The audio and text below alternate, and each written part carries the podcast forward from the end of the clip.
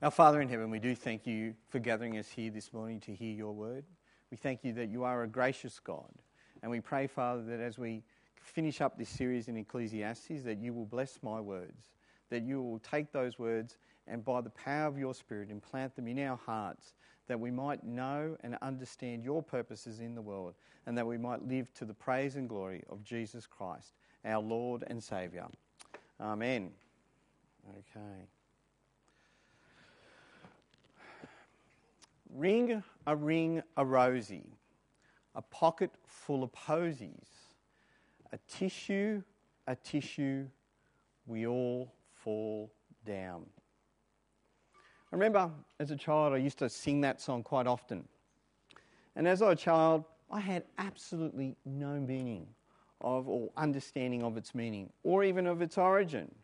And I have that this distinct memory that as I would sing that song, I would hold hands with my friends and we would gaily spin round and around and around, so much so that we would get dizzy and we'd fall over and we'd be in absolute laughter. We would think, this is just the funniest thing in the world. What a stupid little song. How silly, how fun. Round and round you go and you all fall over. Ha ha ha ha ha. It was only later, when I got older, that I did come to understand the meaning of that song and its importance. For those who don't know, the song is actually about something that is actually quite horrifying. The song is about the Black Death. And the Black Death hit Europe in successive waves. It wasn't just one period, it probably started as early as the 5th century. And the disease would seize their bodies. And the song really talks about the various stages of the symptoms you would have when you had the disease. Ring a ring a rosy. We're talking about splotches on the, on the skin. A tissue, a tissue. Sneeze, sneeze. And then you died. Lovely little song for children to sing, don't you? All those teachers in the room, happily go and teach it to your children this week. It's fairly heavy stuff for a children's song, isn't it? Now, why would I bring it up? As I read Ecclesiastes today, and as I've read the book many times over the last uh, six months, I get a similar feeling. That as you listen to the teacher, what does he say? He keeps on saying, Life, it goes round and round. And you can search for meaning all you want. And you could be blessed or you could be lucky. You can enjoy some of it. Yet in the end, we all fall down, dead. No wonder the teacher begins at the start of the book absolutely futile. Everything is absolutely futile. Now, I've listened to some of the talks and certainly looked at the topics that the various people doing this series have, have said. And it is strange to come here and finish off a series in Ecclesiastes. It must be strange for you to hear various preachers take on the book. And there is no doubt that Ecclesiastes is a hard book to get your head around. And that, and that is just reading the book as it is. Then you start to read some of the commentaries, and with all their various takes that I've come to uh, and as I've read all these various takes, I've come to the conclusion that none of them listen to the book of Ecclesiastes. Because as you read, and as you see in the chapter before us, beyond these, my son, be warned. There is no end to the making of many books, and much study wearies the body. As I go through life, this seems to be a verse that many a commentator has chosen to ignore, but yet many a student has taken to heart. Yet here we are. So, as we come to the close of a series of a book that shows the absolute futility of life as a result of the finality of death, you might be sitting there and asking, what is the point of it all? Why read a book that just talks about death and its futility? But, like Jim said at the start of the series, I think the book of Ecclesiastes says something very important to us as Christians. And it is something that Christians really need to hear and listen and take very much on board in their lives. And I hope to draw out the teacher's point as we look at the final part of this book and we bring this series to a close. Now, as some context, as you are aware, chapter 12 comes after chapter 11. I did go to school. Uh, but importantly for us, this section in chapter 12 has very much in mind uh, chapter 11, verses 7 to 10. I'm just going to read that. Rejoice, young man, while you are young, and let your heart be glad in the days of your youth, and walk in the ways of your heart and in the sight of your eyes.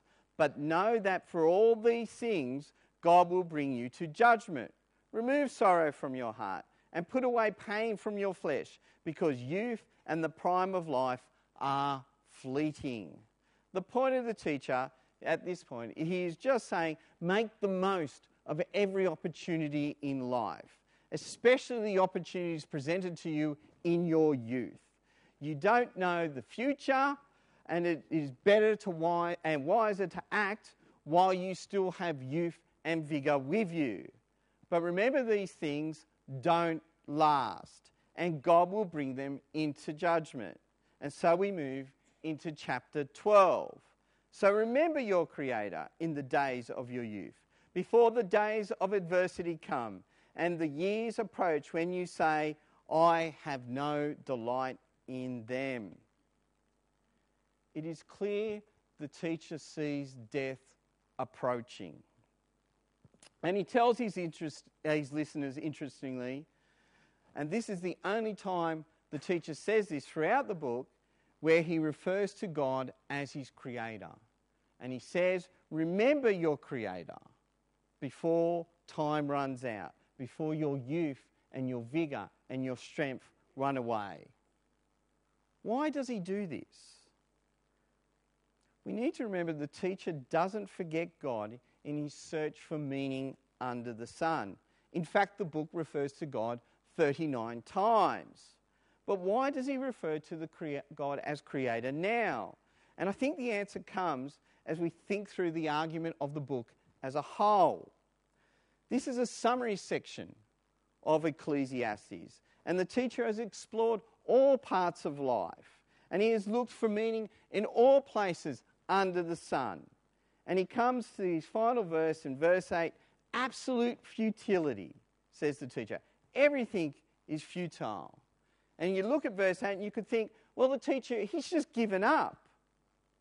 But this ignores what he has just said in verse 1 look to your Creator.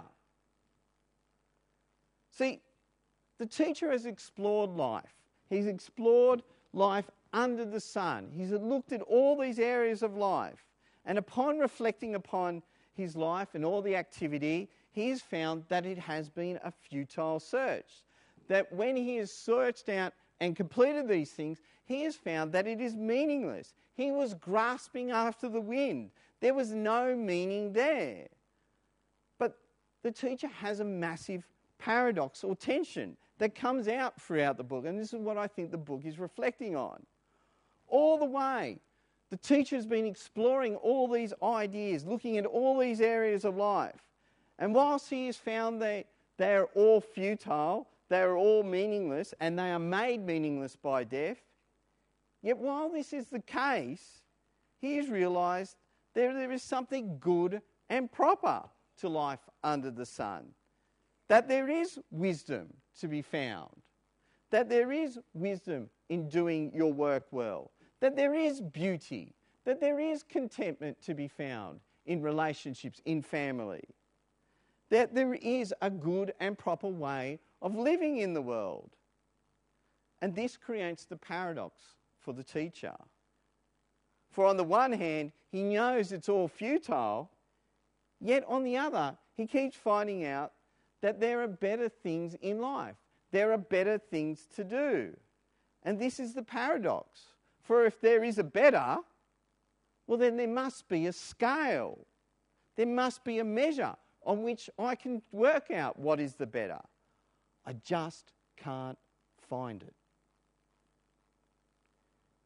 It is fascinating talking to students on campus and even some of the faculty. Most of the campus is atheist, uh, whether by design or choice or just by sheer that is the way the world is.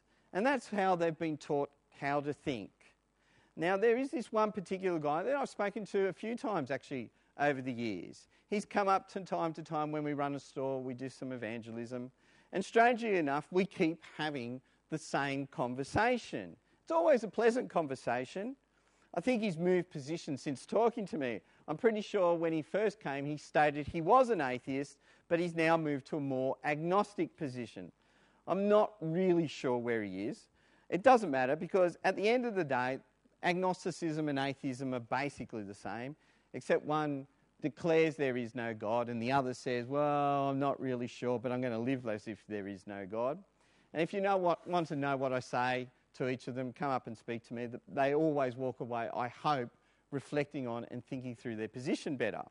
Anyway, this guy, when he first came to me, he said, I don't need God to be good. And I said, Oh, well, that, that's very nice. Well, what do you mean by good? Then he says, Well, I believe we all know how to treat people well, that we all know what it means to be good to others. So we all should just do that. And I say, Okay, that sounds great. But I don't think you're right. And he goes, Well, what do you mean? Well, what about the rapist or the murderer? They obviously think what they are doing is good. They obviously that what they're doing is right. Why is your version of good better than theirs? And he sits there and he thinks about it. And he goes, I'm not really sure. And then I explain, see, you must understand the word good is a comparative word. You're comparing it against some other scale. Where did you get it? Where did it come from? Why is your scale of good better than the rapist or the murderer? Why is it better than the thief? Please explain this to me. I want to know. And we've had this conversation many times, and the last time I think he got it. I think he went, Oh, yeah, you're right. I've just come up with it, and he ran away. Uh, what this guy is going through, and his just acceptance of there is a good, is what most people actually see in the life. See, as most people look at the world, they experience a world that appears on surface to have reason, to have meaning, to have purpose. So much so that they will use words like good, bad, better, or worse. Yet those me- words are meaningless unless you have some sort of scale, some sort of objective scale on which to measure them. And most people just use them and not realize that they've just pulled that meaning out of thin air. They've created it out of the wind. Yet, and that's what people think. Yet when they step back and they think about it and look at the world and try and find out exactly where that meaning is, they will find that it's not there. That it's futile that all of life is a chasing after the wind. And this is the point of the book. It is not that there is no meaning to be found in the world, it's just that you won't find it in the world. I'll say that again. The book is not saying that there is no meaning in the world, it is just that you won't find it in the world. You can look for meaning in pleasure, it won't be there. You can look for meaning in work, it won't be there. You can look for meaning in family, a very good thing, it won't be there. You can look for meaning in justice, it won't be there. You can look for governments to create meaning, they will fail. You can look to all these things, and yet you will find ring a ring a rosy, a pocket full of posies. Now you say, well, I haven't spent much time so far looking at verses 1 to 8. But when you understand the purpose of the book, I really don't need to. The reason is simple. For the verses teach a simple message. You are going to die and then you will face the God's judgment of God. So stop wasting your time and the energy of your youth looking for meaning in the world. Instead, remember verse remember him as it says in verse 6 before the silver cord is snapped and the gold bowl is broken and the jar is shattered at the spring and the wheel is broken in the, into the well and the dust returns to the earth as it once was and the spirit returns to the God who gave it. I really enjoy the language here. I don't think I've read a more dignified description of death anywhere. But it is death. None of us can escape it, none of us can avoid it. The silver cord will be snapped, and we will all fall down. Dead. So turn to God through His Word. Now, you can look at this and think this is rather nihilistic or fatalistic, but I don't think that is the point of the teacher. This has really been the point throughout the book, and that is he wants us to look to God for meaning. He wants us to see and wait on God for meaning. Verse 13 When all has been heard, the conclusion of the matter is fear God and keep his commands, because this is for all humanity. For God will bring every act to judgment, including every, every hidden thing, whether good or evil.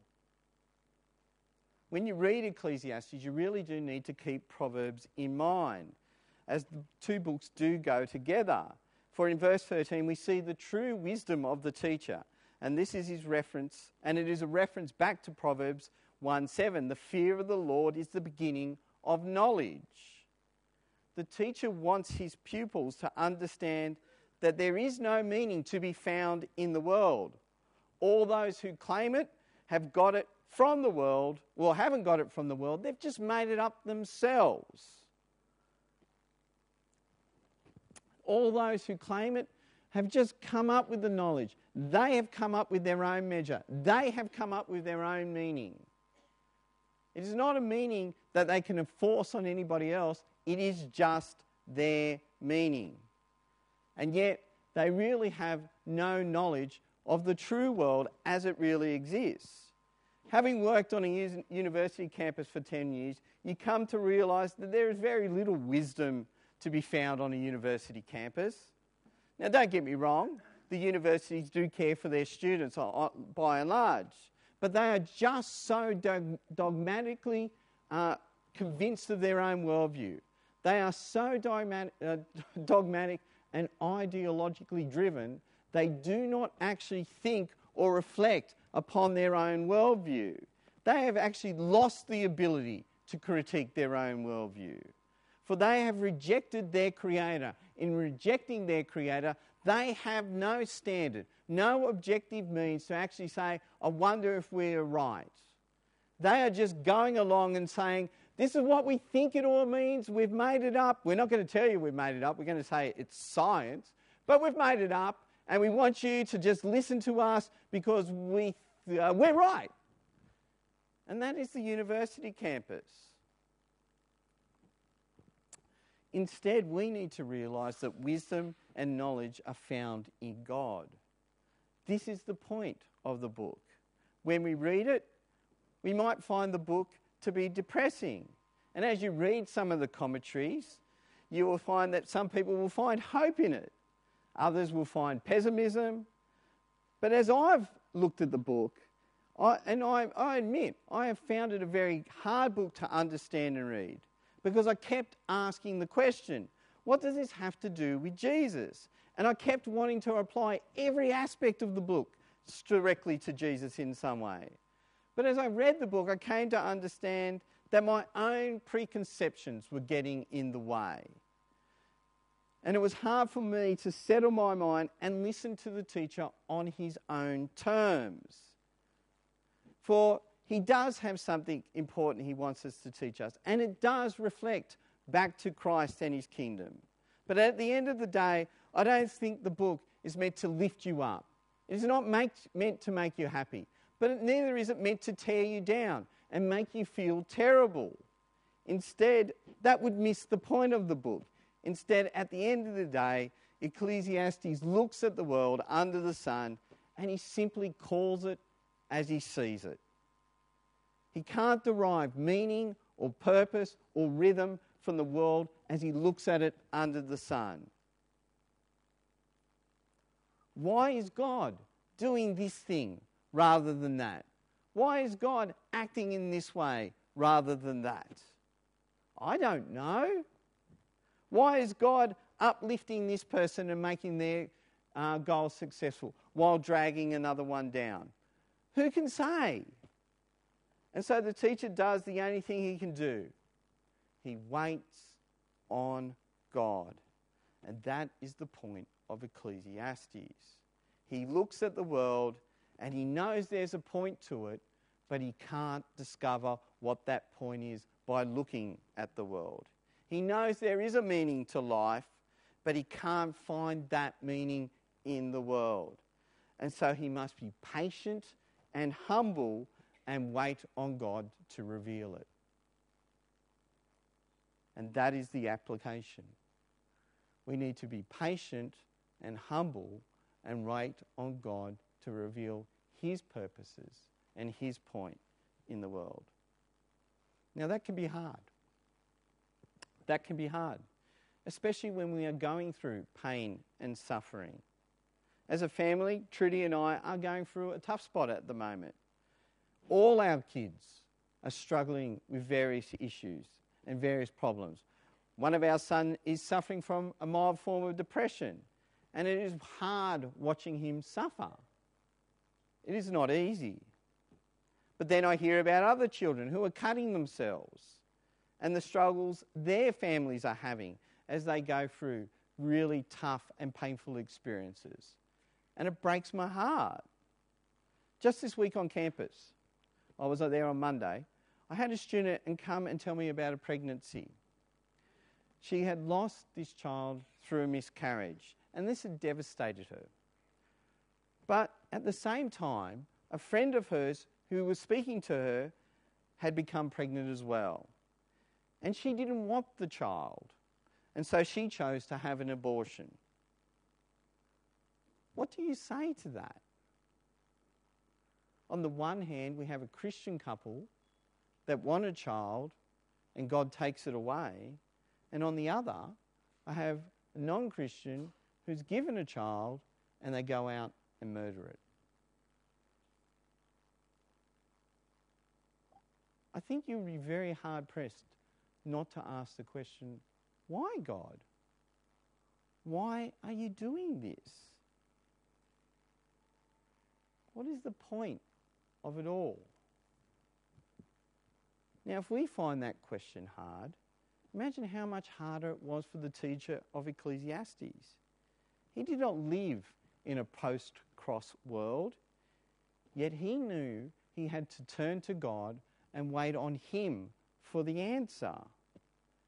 And the answer we have been given is very broad, but there is an answer. And I'm going to read from 1 Corinthians. And this is 1 Corinthians 1 if you've got the time, but I'm just going to read it. 1 Corinthians 1 21 through 25. For since in God's wisdom the world did not know God through wisdom, God was pleased to save those who believe through the foolishness of the message preached. For the Jew, for the Jews ask for signs, and the Greeks seek wisdom. But we preach Christ crucified, a stumbling block to the Jews and foolishness to the Gentiles. Yet to those who are called, both Jews and Greeks, Christ is God's power and God's wisdom, because God's foolishness is wiser than human wisdom, and God's weakness is stronger than human strength. Our world will never be satisfied with that answer. But it is the answer. Why? Why, God, do you allow these things? The answer all for the glory of Jesus. That won't answer specific issues, it won't answer the individual issues that we are all going through, which do affect us all. We have all had pain and suffering in our life. Many of us will suffer much more. Many of us will go through great joys and have great successes. Great. Really excited for you. And when we're going through, here's the question we never ask why God? Yet, whether you are going through pain and suffering or whether you are having great joys and blessing, whichever the case, we need to remember that our God has not lost control of the situation, that all things we experience are for the glory of Christ. We need to remember our God doesn't abandon us in our pain and our suffering. Instead, He points us to his son and he says, I know. I know what it is like to suffer innocently.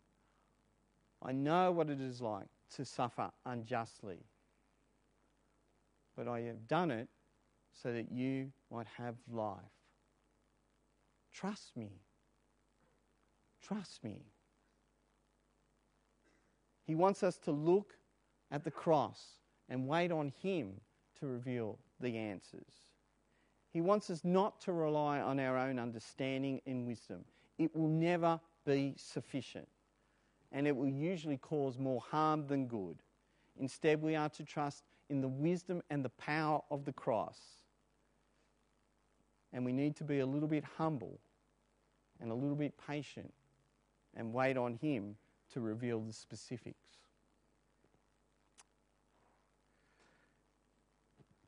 Ring a ring a rosy, a pocket full of posies, a tissue, a tissue, we all fall down. Is death the end? No. Is it all futile? No. Do we have all the answers? No. Does our God know what we are going through? Yes.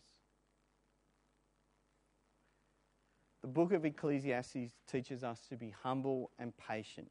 It teaches us to wait on God for Him to reveal the specifics. That will not always be easy, and I would be lying if I said it would. But He assures us it will be worth it, and it will be worth it all for the glory of Jesus. Let's pray. Our Father in heaven, we do thank you for the rich blessings you give us in Christ. We do know, Father, that our world is full of pain and suffering. And that as we look for an answer, we look for meaning in the world, that it will not be found there. We thank you for the book of Ecclesiastes. We thank you for all those who have taught it and all those things that we have come to understand about you and about your relationship to the world. But we ask as we come to the end of this series, Father, that you will teach us to be humble and patient, that you will teach us to wait on you, to actually trust in you and trust in what you have done in your Son. We know, Father, the answers to the world's issues and the world's problems are not found in governments, they're not found in money, they're not found in pleasure, they're not found in anything that is found under the sun, but they are found in Christ alone. And we pray, Father, that you will give us wisdom to look to Him and to trust Him all the days of our lives, looking forward to that great redemption when we will be free of pain and suffering and live with you forever and ever in His kingdom. And we ask this in Jesus' name. Amen.